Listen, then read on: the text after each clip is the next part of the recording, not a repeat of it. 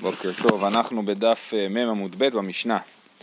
אומרת המשנה, נותנים קמח לתוך חרוסת או לתוך החרדל, ואם נתן יאכל מיד, ורבי מאיר אוסר. כן, אז יש לנו קמח שאסור לשים קמח בתוך חרוסת או בתוך חרדל. עכשיו, מה זה חרוסת או חרדל? זה לכאורה דומה למי פירות, כן? חרדל אתם יודעים מה זה? כן? איך מכינים חרדל? לוקחים את הגרעינים, גרגירים של החרדל, תוכנים אותם, אני חושב שגם קולים אותם, ואז מערבבים את זה בעיקר עם שמן ומשהו כזה, פחות או יותר, ככה מכינים חרדל. וחרוסת, כבר אמרנו שכל דבר שיש בו חומץ, חמיצות, הוא נקרא חרוסת. אז אין נותנים קמח לתוך חרוסת או לתוך חרדל. הברטנורה פה על המשנה מסביר שמדובר שיש בזה מים גם. שזה מים עם חומץ נגיד, או מים עם חרדל, כי אחרת זה מי פירות, ומי פירות אין החמצים, כן? אז לא צריכה להיות בעיה. אז אנחנו אומרים שמדובר פה שיש בזה גם מים, בחרוסת ובחרדל. אין נותנים קמח לתוך חרוסת או לתוך החרדל, ואם נתן יאכל מיד, כדי שזה לא יחמיץ, אז הוא יאכל מיד, לא ייתן לזה להמתין. ורבי מאיר אוסר לאכול, ובגמרא נראה שצריך לסוף. אין מבשלין את הפסח, לא במשכין ולא במי פירות, אבל סכין ומטבילין אותו. עכשיו יש פה משפט לא קשור בכלל לכל מה שאנחנו מדברים עליו, פתאום מדברים על קורבן פסח, כן? מה הדין של קורבן פסח? קורבן פסח אסור להיות מבושל, כתוב אל תאכלו ממנו נא, הוא בשל מבושל במים, כי אם צלי אש. אז קורבן פסח הוא הקורבן היחיד לדעתי שיש לו דינים בכלל כאלה, ומסבירים איך מותר ואיך אסור לאכול אותו. כל הקורבנות מותר לאכול אותם איך שרוצים. קורבן פסח אומרים שאסור לאכול ממנו נע ובשל וחייב להיות צלי אש. אני פתחתי עם ספר החינוך על העניין הזה, הוא אומר שזה דרך האכילה של בני מלכים, לאכול צלי אש. זה מה רב מסביר, זה מאחד את כל הבשר וכל העניין של קורבן פסח זה האחדות. הבנתי, הצלי אש מאחד את הבשר בניגוד לבישול שמפרק אותו כאילו. לכן צריך לאכול אותו באחדות, יפה. אז אוקיי, עכשיו מה המשפט, אז כתוב אין מבשלים את הפסח, לא במשקים ולא מביא פירות, כן? אבל סכין ומטבילין אותו בהן, זאת אומרת מותר לסוך את הקורבן, לשים, איך אומרים, איך קוראים לזה? כן, שהקורבן יישב כאילו בתוך רוטב או לסוך אותו, ואז לבשל אותו עם הרוטב עליו, ומטבילין אותו בהן, זאת אומרת אחרי האכילה, אחרי הצלייה מותר להטביל את הבשר בתוך רוטב, כן? אז למה זה פה המשפט הזה? התוספות בדיבור בעמוד הבא שואלים את זה, והם אומרים אולי זה קשור לסיפור של ירקות, שראינו ירקות שלוקים ומבושלים, אבל אומרים זה לא תשובה טובה, כי אם ככה זה היה צריך להיות צמוד לשם. פירוש אחר שראיתי, נראה לי, לא תפארת ישראל, המלאכת שלמה אומר שדווקא זה קשור למה שכתוב במשנה על חרוסת וחרדל של משכין ומי פירות, אז אומרים, למרות שלגבי מצה יכול להיות שיש הבדל בין מים למי פירות, לגבי פסח אין הבדל, אין מבשלים את הפסח לא במשכין ולא במי פירות, וזה הסבר יפה. מי תשמישו של נחתום ישפכו מפני שהם מחמיצים, הנחתום, האופה, יש לו קערת מים שמדי פעם הוא מרטיב את הידיים, שוטף את הידיים, מוריד מהם את הבצק, אז יש לו קערה מלאה מים עם בצק, וזה יחמיץ, נכון? אז מי תשמישו של נחתום, ישפכו. מפני שהם מחמיצים, צריך לשפוך אותם, אחרי זה נראה שצריך לשפוך אותם במקום מדרון, כן? צריך לשפוך אותם במקום שזה לא יישאר. אומרת הגמרא, אמר רב כהנא, מה? מתי? כאילו ערב פסח? ערב פסח אולי בפסח עצמו, הוא מכין מצות, שוטף את הידיים בזה, וצריך לשפוך את זה. אמר רב כהנא, מחלוקת לתוך החרדל, אבל לתוך חרוסת, דבר הכל יישרף מיד. כן? אז מה שכתוב במשנה, אין נותנים קמח לתוך החרוסת או לתוך החרדל, ואם נתן יאכל מיד ורבי מאיר אוסר, כן? אז המחלוקת של חכמים ורבי מאיר, זה לגבי חרדל, אבל לתוך החרוסת דבר הכל יישרף מיד. אומר רש"י, מחלוקת, דשאר ליתנא קמא לאוכלו מיד, בנותן לתוך החרדל, לפי שהוא חזק, ואין מניחה מהר להחמיץ, אבל החרוסת שהיא לא מספיק חריפה וחזקה, אז היא מחמיצה. אז המחלוקת היא רק לגבי חרדל, והחרוסת כולם מודים שישרף מיד. ותניא נמי אחי, אין נותנים קמח לתוך החרוסת, ויש ברייתא שאומרת את זה, אין נותנים קמח לתוך החרוסת, ואם נתן ישרף מיד, לתוך החרדל, רבי מאיר אומר ישרף מיד, וחכמים אומרים יאכל מיד, כן? אז הברייתא במפורש אומרת שהמחלוקת שלהם היא רק בחרדל, אבל בחרוסת כולם מודים שצריך לשרוף את זה, כי בחרוסת אין שום דבר שמעכב את החימוץ. בחרדל המים עושים חימוץ, והחרדל מעכב את החימוץ, כי הוא חריף וחזק. בחרוסת זה לא מעכב את החימוץ. אתמול... רבי לא כתב את הברייתא. לא, באמת. אוקיי, נראה, יש פה מחלוקת באמת איך להבין את המשנה. אבל אני אומר, לפי השיטה הזאת, הוא היה צריך לכתוב את זה בצורה יותר ברורה. שאלה טוב. אמר רב הונא בר רב יהודה אמר רב נחמן אמר שמואל הלכה כדברי חכמים. אז יש פה מסורת ששמואל אמר הלכה כדברי חכמים בניגוד לרבי מאיר. אמר לרב נחמן בר יצחק לרב הונא בר רב יהודה, החרוסת כאמר אמר או החרדל כאמר אמר?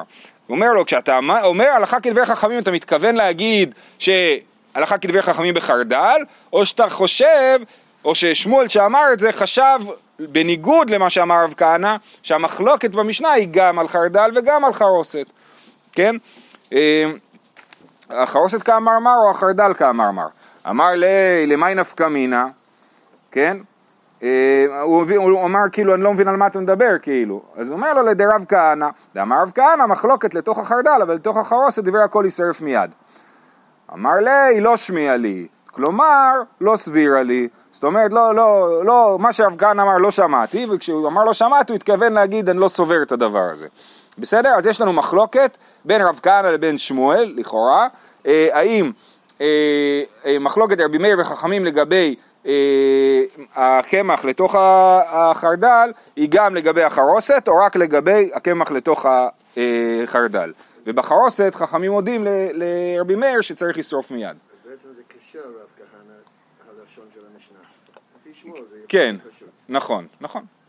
אמר רב אשי, כבתי דרב כהנא מסתברא, מדאמר שמואל, אין הלכה כרבי יוסי. טוב, אז אתמול למדנו מה קורה עם שעורים שלטטו אותם, נכון? אם שעורים לטטו אותם, אם נדבקו, אז אנחנו אסורות. ורבי יוסי אמר, אם נדבקו, מה עושים? שורן בחומץ וחומץ צומתם. רבי יוסי אומר שהחומץ יכול לסגור את השעורים ולא לתת להם להחמיץ. אז אם ככה, אז אם אנחנו אומרים אז רבי יוסי, מה הוא היה צריך לחשוב על חרוסת? כי בחרוסת גם יש חומץ, אז רבי יוסי היה צריך לחשוב על חרוסת שנייה. אמר רב אשי, כבתי דרב כהנא מסתברא מדאמר שמואל, אין הלכה כרבי יוסי, אז רבי יוסי היה צריך להגיד שמותר לשים קמח בתוך חרוסת, כי יש שם חומץ והחומץ צומתם, נכון? או לפחות הוא היה צריך להגיד שלא צריך לשרוף את זה מיד. אבל כששמואל אמר, אין הלכה כרבי יוסי, סימן שהוא חושב שהחומץ לא צומת את החיטה, כן, את הקמח, ומאפשר לזה להחמיץ, וסימן שבדבר, לגבי חרוסת, כולם מודים שזה צריך להישרף. כן? אני עכשיו מקריא עוד פעם. כבתי דרב כהנא מסתברא, שרב כהנא אמר שבחרוסת, שזה מים וחומץ, כולם מסכימים שזה מחמיץ, כבתי דרב כהנא מסתברא, מדאמר שמואל אין הלכה כרבי יוסי, מה אליו צמות היו דלא צמית, החמוי מחמה, אם החומץ לא מצמית, אז סימן שהוא מחמץ, אם הוא מחמץ, צריך לשרוף את זה לכולי עלמא. אומרת הגמרא, לא, זה לא הוכחה, דילמה לא מצמצמית ולא חמוע מחמה, אולי החומץ הוא ניטרלי, הוא לא מחמיץ ולא לא מחמיץ, כן?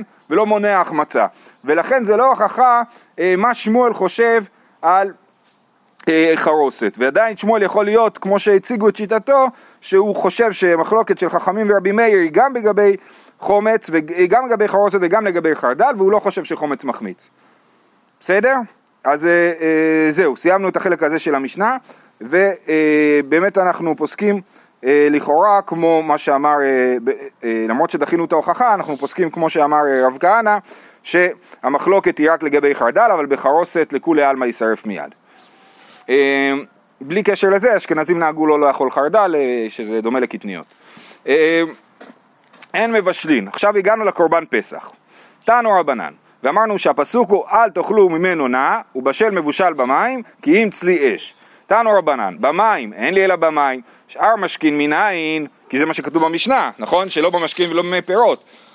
שאר משכין מניין, אמרת קל וחומר, ומה מים שאין מפיגים טעמן אסורין, שאר משכין שמפיגים טעמן, לא כל שכן.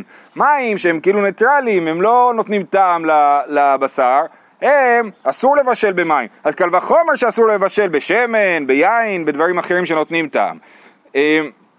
רבי אומר, במים, אין לי אלא במים, שאר משכין מניין, תלמוד לומר, הוא בשל מבושל מכל מקום. רבי לא לומד את זה מקל וחומר, אלא לומד מהפסוק שכתוב בשל מבושל, זה בא לרבות כל מיני בישול, לא רק בישול במים.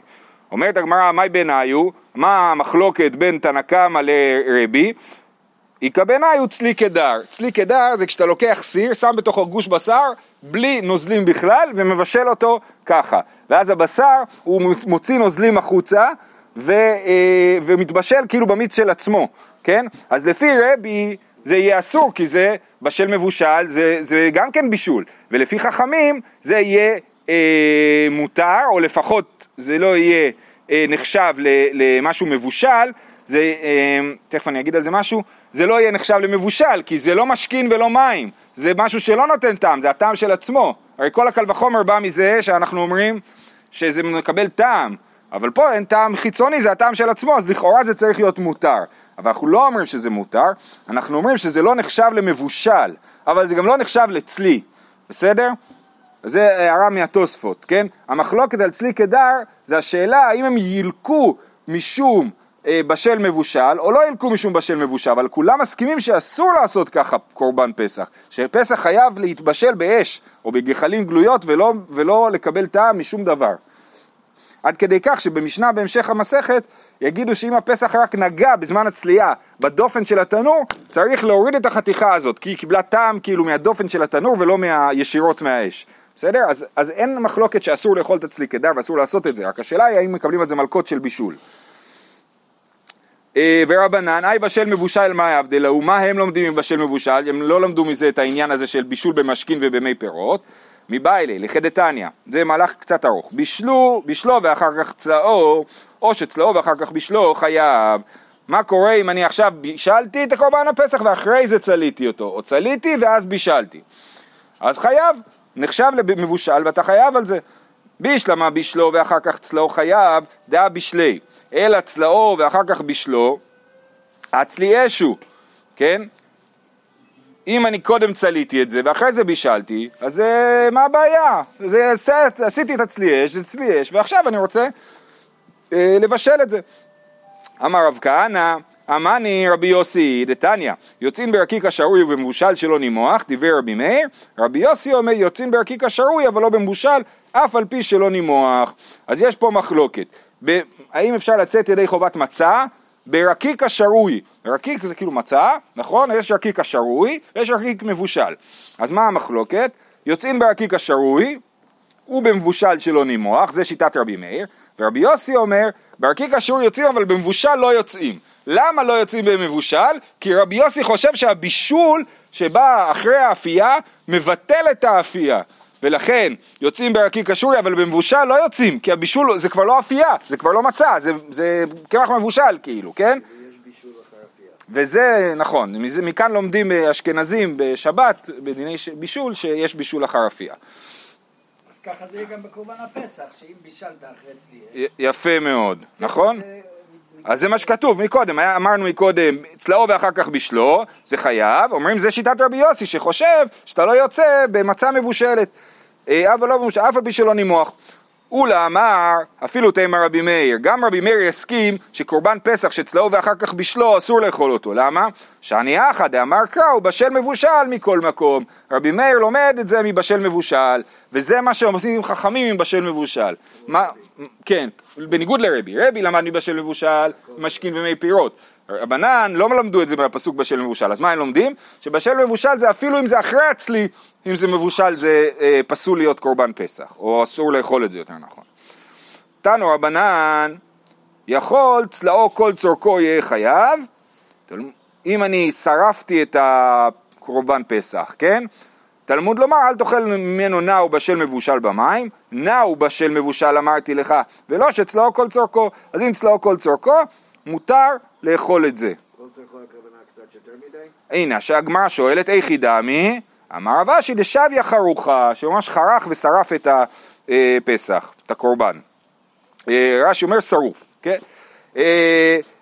אז טוב, לא ברור פה שמותר, כתוב שלא חייב, נכון? הלשון הייתה יכול צלעו כל צורכו יהיה חייב, התשובה היא שלא חייב, אבל זה לא כתוב שמותר, בסדר? תנו רבנן, יכול אכל כזית חי יהיה חייב. מה קורה אם אני לקחתי את הקורבן פסח, חתכתי אותו, יש קוראים לזה קרפצ'ו, נכון? שזה בשר חי, ואכלתי אותו חי, הוא לא נע, נע זה צלוי ולא צלוי, נע זה חצי צלוי, כן? אז הוא לא נע, הוא לא מבושל, והוא גם לא צלי. אז מה הדין? יכול אכל כזית חי יהיה חייב, תלמוד לומר, אל תאכלו ממנו נע ובשל מבושל. נע ובשל אמרתי לך, ולא חי. יכול יהיה מותר? תלמוד לומר כי אם צלי אש. אז האם יהיה חייב? הוא לא יהיה חייב. האם יהיה מותר? הוא לא יהיה מותר. כי כתוב אל תאכלו ממנו נע, ובשל מבושל במים, כי אם צלי אש. אז גם יש כאילו מצווה שזה יהיה צלי אש, וגם יש איסור שזה יהיה נע ומבושל. אבל אסור לאכול עם דם. כן, זאת שאלה טובה, יש לזה תשובה. שדם איברים שלא פירש מותר לאכול אותו. וזה, אם אתה לא עושה תהליך של בישול, אז אדם איברים לא פורש ומותר לאכול את זה. נא ובשל אמרתי לך ולא חי, יכול למותר, תמוד לומר כי אם צלי יש. היחידה מינה, אמר רב כדאמר פרסאי הברנים. מה זה הברנים? ככה הפרסיים קוראים למשהו שהוא חצי צלוי. לא יודע, היום אולי קוראים לזה רייר, אני לא יודע בדיוק איזה מידת צלייה יש לקורבן פסח שנחשבת לנא. אמר רב חיסדא, המבשל בחמי טבריה בשבת פטור. פסח שבשלו בחמי טבריה חייב. אז מה זה חמי טבריה? יש מעיינות חמים, מהגיהינום אולי הם חמים או ממשהו אחר, הם חמים באופן טבעי. אז מי שמבשל שם בשבת הוא פטור. למה הוא פטור? כי בישול, איך מבשלים? על האש. אם אתה מבשל בחמי טבריה זה לא בישול נורמלי, ולכן זה יהיה מותר. יש מחלוקת בין הפוסקים. זאת שאלה טובה. יש מחלוקת בין הפוסקים האם בישול במיקרוגל בשבת יהיה בישול דאורייתא או לא, כן? הרב פיינשטיין אמר, מה, בישול במיקרוגל זה בישול, ככה מבשלים, והוא כתב על זה בתחילת שנות ה-70 כשחשבו שמיקרוגל יכבוש את העולם, וכולם רק יבשלו במיקרוגל כל היום, מה שאולי קרה קצת בארצות הברית אבל לא בארצות אחרות. אז הוא כתב שמי שמבשל במיקרוגל חייב, והרב שלמה זלמן בארץ כתב שזה לא יהיה חיוב דאורייתא. אוקיי? בכל פעם חוזר לענייננו, המבשל בחמי דבריה בשבת פטור, אבל פסח שבשלו בחמי דבריה חייב. אז זה קשור לשאלה שאלת, אז אנחנו לא מבינים. מה ישנה בשבת ללא, לתולדות אש בעינן? בשבת בישול זה דווקא בישול באש. וליקה, פסח נמי, לאו תולדות אשו. רגע, אבל פסח, איך אתה מגדיר את הפסח הזה כמבושל, אם זה לא תולדות אש? אם אתה חושב שבישול מוגדר כמשהו שעושים באש, אז זה צריך להיות נכון גם בשבת וגם בפסח. אמר רבא, מאי חייב דקתני דקעבר משום צלי אש. אז באמת זה כמו הקורבן פסח החי, הוא לא חייב משום שזה מבושל, אלא הוא חייב משום שזה לא צלי אש, כן? אז אם היה לי פסח שבישלתי בחמי טבריה, אז הוא נחשב ללא מבושל, תודה רבה, והוא גם לא נחשב ללא צלי אש, אוקיי? אז יש פה סתירה, מקודם אמרנו שמי שאכל קורבן פסח חי, הוא יהיה פטור, ופה אנחנו אומרים שמי שאכל קורבן פסח שמבושל בחמי טבריה הוא יהיה חייב. אז רש"י אומר שהם נחלקו בשאלה האם לוקין עליו שבכללות או לא, תכף נגיע למושגים האלה, בסדר? אבל בכל אופן אנחנו אומרים שהסיבה, אז באמת מה שמבשלים לא באש הוא לא מבושל, זה המסקנה כאילו, כן? שמה שהוא לא מבושל באש הוא לא מבושל. רב אחי אברי דרב נתן מתני לה לה דרב חיסדא בהדיה, כן? הוא אמר את המאמר של רב חיסדא בצורה מפורשת. אמר רב חיסדא, המבשל בחמי טבריה בשבת פטור, ופסח שבשלו בחמי טבריה חייב, שעבר משום צלי אש. שוב, מה זה אומר שהוא עבר משום צלי אש? שהוא לא אכל את זה בתור צלי אש, אלא בתור משהו שהוא לא צלוי. אין הבדל בין פסח, קורבן פסח חי, לקורבן פסח שבישלת אותו בחמי טבריה, שניהם הם לא צלי אש. ועל זה אתה חייב. אמר רבא, עכשיו אנחנו בעצם מגיעים לשאלה באמת האם לוקים על הדבר הזה, זאת אומרת יש לנו אל תאכלו ממנו נע ובשל מבושל במים כי אם צלי אש, אז על מה לוקים פה ועל מה לא לוקים פה? מקודם ראינו דעה שאומרת שאם אתה אכלת את זה חי אתה לא לוקה, למה? כי זה לא נע וזה לא בשל מבושל, זה חי.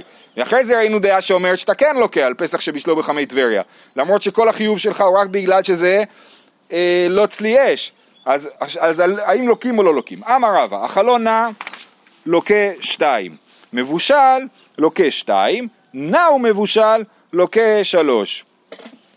כן, אז אם הוא החלון נע, אז לוקה 2. למה הוא לוקה 2? כי זה גם נע וגם זה לא צליאש. אם זה נע ומבושל אותו דבר, ואם זה נע ומבושל, אז הוא לוקה 3. גם זה נע, גם זה מבושל, וגם זה לא צליאש. אני לא יודע מה זה נע ומבושל. האם הכוונה היא שבישלתי את הפסח חצי בישולו, ואז הוא נע, כי זה חצי, והוא מבושל כי הוא בישלתי אותו, או שנע ומבושל, הכוונה היא שחלק מהקורבן הוא נע, וחלק מהקורבן הוא מבושל. אני לא יודע. בכל אופן, אביי אמר, אז זה היה שיטת רבא, יש גם גורסים פה רבא, אבל אביי אמר, אין לוקין עליו שבכללות. אביי אמר לו, מה פתאום? לא לוקים עליו שבכללות. מה זה לאו שבכללות? לאו שבכללות זה לאו כללי. ברוך אתה, אנחנו לא משעקונים. שעליו מקיף כמה עניינים, כן? הוא מקיף גם נע, כתוב רק פעם אחת אל תאכלו ממנו, ואז יש לנו פירוט, נע הוא בשל מבושל במים כי אם צליאש. אז זה נקרא לאו שבכללות, כי הוא כולל כמה עניינים. אז אביי אמר אין לוקין עליו שבכללות. עכשיו נחלקו מה אביי התכוון. איקא דאמרי תרתיו דלא לקי חדא מיית לקי, איקא דאמרי חדא נמי לא לקי דלא מייחד לווי כלאו דחסימה. שתי אפשרויות להבין את אביי. או שהוא אמר לא לוקים בכלל עליו שבכללות, או שהוא אמר לא, על אל תאכלו ממנו נע כי אם צלי, על הצלי אש לא לוקים, כי הצלי אש זה לאו שבכללות. הוא אומר כל מיני דברים, אל תאכל ממנו כי אם צלי אש זה לאו שבכללות, אבל נע ובשל ומבושל במים זה לאווים מאוד ברורים, מאוד מסוימים, כן? אז שיטה ראשונה אומרת שלוקים על זה שאני עכשיו לא מסביר כמו רש"י, אני מסביר כמו שאני הבנתי את הסוגיה. באמת יש פה, זו סוגיה חשובה ומורכבת בענייני לאו שבכללות, כן? אבל אז מי שרוצה בבית יכול לקרוא את רש"י ולהבין אחרת. בכל אופן, אז אל תאכלו ממנו נע, על זה אתה לוקה. אל תאכלו ממנו מבושל, על זה אתה לוקה. אבל אתה לא לוקה על אל תאכלו כי אם צלי אש, כן? כי זה לאו שבכללות. זה אופציה אחת. אופציה שנייה אומרת, לא, על כל הדבר הזה לא לוקים. כי זה, אל תאכלו ממנו נע, הוא גדר כלאו שבכללות, ואין בו מלכות. כי לאו שבכללות אין בו מלכות. למה אין בו מלכות? כי לא מייחד לווי כלאו דחסימה. מה זה אומר המשפט הזה? את כל דיני מלכות אנחנו לומדים היא לא תחסום שור בדישו. למה? כי בפרשת כי תצא, איפה שכתוב את המלכות, מיד אחרי זה כתוב לא תחסום שור בדישו. אז אנחנו אומרים על מה לוקים? על מה שדומה ללא תחסום שור בדישו. לא תחסום שור בדישו זה לאו מסוים, אין בו כללות, אין בו כלום, אז זה הלאו שלוקים עליו. ולכן הלאו שלנו, שהוא כולל בתוכו כמה עניינים, אז הלאו לא לוקים בכלל, כן? אז זה מה שכתוב פה, שנחלקו, איקא דאמרי חדא נמי לא לקי דלא מייחד לווי כלאו דחסימה. אוקיי? אותה מחלוקת בדיוק לגבי נזיר. הנזיר כתוב, מכל אשר יצא מהגפן לא יאכל, מחרצנים עד זג לא יאכל, משהו כזה, אני לא זוכר בדיוק, סליחה את הפסוק. יש לכם בשטיינזלץ אולי את הפסוק? לא. אוקיי. אז אמר... מכל אשר יעשה מגפן היין מחרצנים עד זג לא יאכל. אז כתוב לא יאכל פעם אחת, וזה כולל בתוכו חרצנים, זגים ומכל אשר יעשה, נכון? אז זה אותו רעיון של נע מבושל כי אם צלי אש. אז רבא אמר אכל זג לוקה 2, חרצן לוקה 2, זג וחרצן לוקה 3. אביי אמר אין לוקין עליו שבכללות. לא נכון, לא לוקים עליו שבכללות. אז איקא דאמרי תרתיו דלא לקי חדא מיית לקי, על החרצן והזג הוא לוקה, כי אם כל אשר יעשה מגפן היין, על זה הוא לא לוקה. איקא דאמרי חדא נמי לא לקי דלא מייחד לווי כלאו דחסימה. בסדר? זה בדיוק אותה מחלוקת.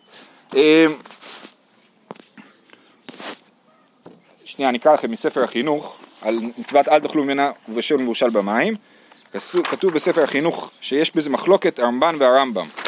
אומר ככה, יש מחלוקת הרמב"ן והרמב"ם, האם למנות את זה בתור מצווה אחת או בתור שתי מצוות. הרמב"ם מונה שלא לאכול הפסח נע ומבושל בתור מצווה אחת, הרמב"ן אומר שזה שתי מצוות. אמנם בעניין המלכות יש חילוק ביניהם, סליחה, כולם מסכימים שעל המלכות לוקים רק אחד, כן?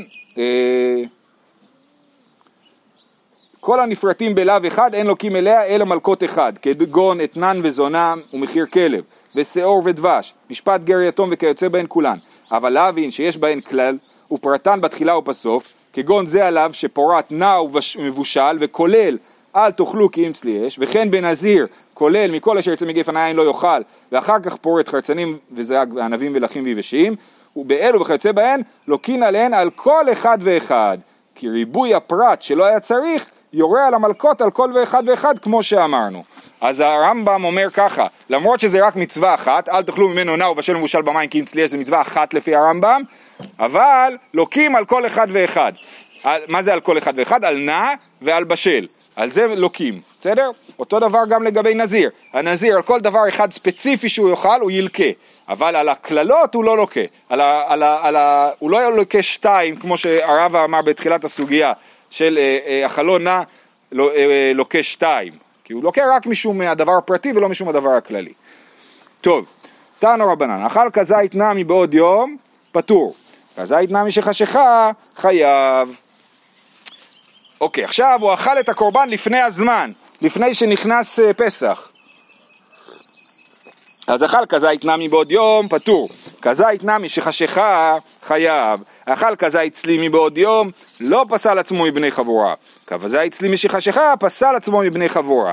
אז יש פה דין שאומר שאסור לאכול את הפסח, חייבים לאכול את הפסח בחבורה אחת. כן? זה לא להוציא את הפסח מהבית, אנחנו לומדים את זה שחייבים לאכול את הפסח בחבורה אחת. אז הוא אכל צלי, אז הוא חטף, הבשר היה על המנגל, כן, לא בדיוק על המנגל, אבל צלו את הפסח, ואז היה נריח לו טוב, לא יכל להתאפק, אכל לפני שנכנס החג. אז אכל לפני שנכנס החג, זה לא נחשב לאכילה, ולכן מותר לו עדיין להצטרף לחבורה. אבל אם הוא אכל צלי אחרי שנכנס החג, אז הוא כבר כאילו עשה חבורה לעצמו, ועכשיו הוא לא יכול לעבור מחבורה לחבורה, הוא לא יכול להצטרף עכשיו לעוד חבורה, כי זה בעצם לעבור מחבורה לחבורה. אז הוא שלא אכל והוא לא יכול לאכול יותר עם חבורה. וגם לגבי נע, אז אכל כזית נע מבעוד... הוא יצא ידי חובה? הוא אכל לבד? בלילה כן, בלילה כן. אכל כזית... נמנע, וצריך לאכול איפה שנמנע. נכון, אבל אני חושב שהוא כן יצא. אכל כזית נע מבעוד יום פטור, כזית נע משחשכה חייב, גם האיסור על אכילת קורבן הפסח נע הוא דווקא בלילה, בזמן אכילת הקורבן, אבל אם זה לפני הזמן אכילת הקורבן הוא לא עבר. אומרת הגמרא, תניא אידך, יכול אכל כזית נע מבעוד יום, יהיה חייב ודינו, ומה בשעה שישנו בקום אכול צלי, ישנו בבל תאכל נע, בשעה שאינו בקום אכול צלי, אינו דין שישנו בבל תאכל נע. כן? אומרת הגמרא עכשיו הרעיון הפוך, כן? בסוף נגיע למה שאמרנו, אבל עכשיו אנחנו עושים את התהליך הלימודי, כן? היינו אומרים שאם אסור לאכול נע בלילה, קל וחומר שאסור לאכול נע ביום, שביום אסור לאכול את זה אפילו צלי, אז קל וחומר שאסור לאכול את זה נע, או אפילו יותר מזה, או לא, בשעה שאינו בקום אכול צלי, ישנו בבל תאכל נע, בשעה שישנו בקום אכול צלי, אינו בבל תאכל נע, ואל תטמע שהרי הותר מכללו אצל צלי. יותר מזה, היה אפשר להגיד שאסור לאכול את הקורבן פסח נע, זה רק לפני פסח. כי לפני פסח אסור לאכול את זה בכלל. ואז מותר לך לאכול את זה צלי. אז אולי כשהתירו לך לאכול את זה צלי, התירו לך לאכול את זה גם נע. ואז זה באמת מצחיק, כי אז באמת שובר את כל הרעיון של אל תאכלו ממנו נע. תלמוד לומר, אל תאכלו ממנו נע ובשל מבושל במים, כי אם צלי אש, שאין תלמוד לומר כי אם צלי אש, ומה תלמוד לומר? כי אם צלי אש, לומר לך, בשעה שישנו בקום אכול צלי, ישנו בבל תאכל נע, בשעה שאינו בקום אכול צלי, אינו בבל תאכל נע. אז איך לומדים? זה קצת דומה ללימוד שלמדנו על החמץ והמצה, כן, זה שתי צדדים הופכיים, אז גם לגבי הצלי והנע, מתי אתה חייב, כשמותר לאכול צלי, אז אתה חייב משום נע. אבל אם אסור לאכול צלי, אז אתה אוכל את זה נע, אז אתה לא חייב משום זה שאכלת את הבשר נע. רבי אומר, אקרא אני בשל. מה התלמוד לומר במבושל? שיכול, אין לי אלא שבשלו מחשכה, בשלו מבעוד יום מן העין. תלמוד לומר, בשל מבושל מכל מקום. רבי אומר, הייתי יכול לחשוב שאם אני אוכל את הקורבן פסח, אם בישלתי את הקורבן פסח בערב פסח, ואז אני אוכל אותו בלילה, שאני אהיה פטור על זה. ואני אהיה חייב רק אם בישלתי את הקורבן פסח בלילה ואכלתי אותו בלילה. על זה בא הפסוק, בשל מבושל. ללמד אותי שאפילו אם זה היה מבושל, לפני פסח, ואכלתי את זה בפסח, בלילה אני אהיה חייב על הקורבן פסח המבושל. אומרת הגמרא, רגע, אבל רבי הוא זה שלמד מבשל מבושל, מה שראינו בעמוד הקודם, שבמשכין ומי פירות יהיה, זה נחשב לבישול. ואי בשל מבושל, אפקי רבי לצלי כדר ולשאר משקיד. אומרת הגמרא, אם כן למה קרא, או בשל בשל או מבושל מבושל. מהי בשל מבושל? שמע מנה תרתי. זאת אומרת, הגמרא השתמשה התורה חזרה על בשל פעמיים, מזה אנחנו לומדים דבר אחד, שבכל דרך של בישול זה יהיה חייב, והיא שינתה מלשונה, היא אמרה בשל מבושל, בשביל ללמד אותי עוד דבר, שלא רק הבישול בלילה הוא אוסר, אלא אפילו הבישול ביום אוסר את הקורבן. טוב, נעצור פה, מקום טוב לעצור. שיהיה לכולם יום טוב, שבת שלום.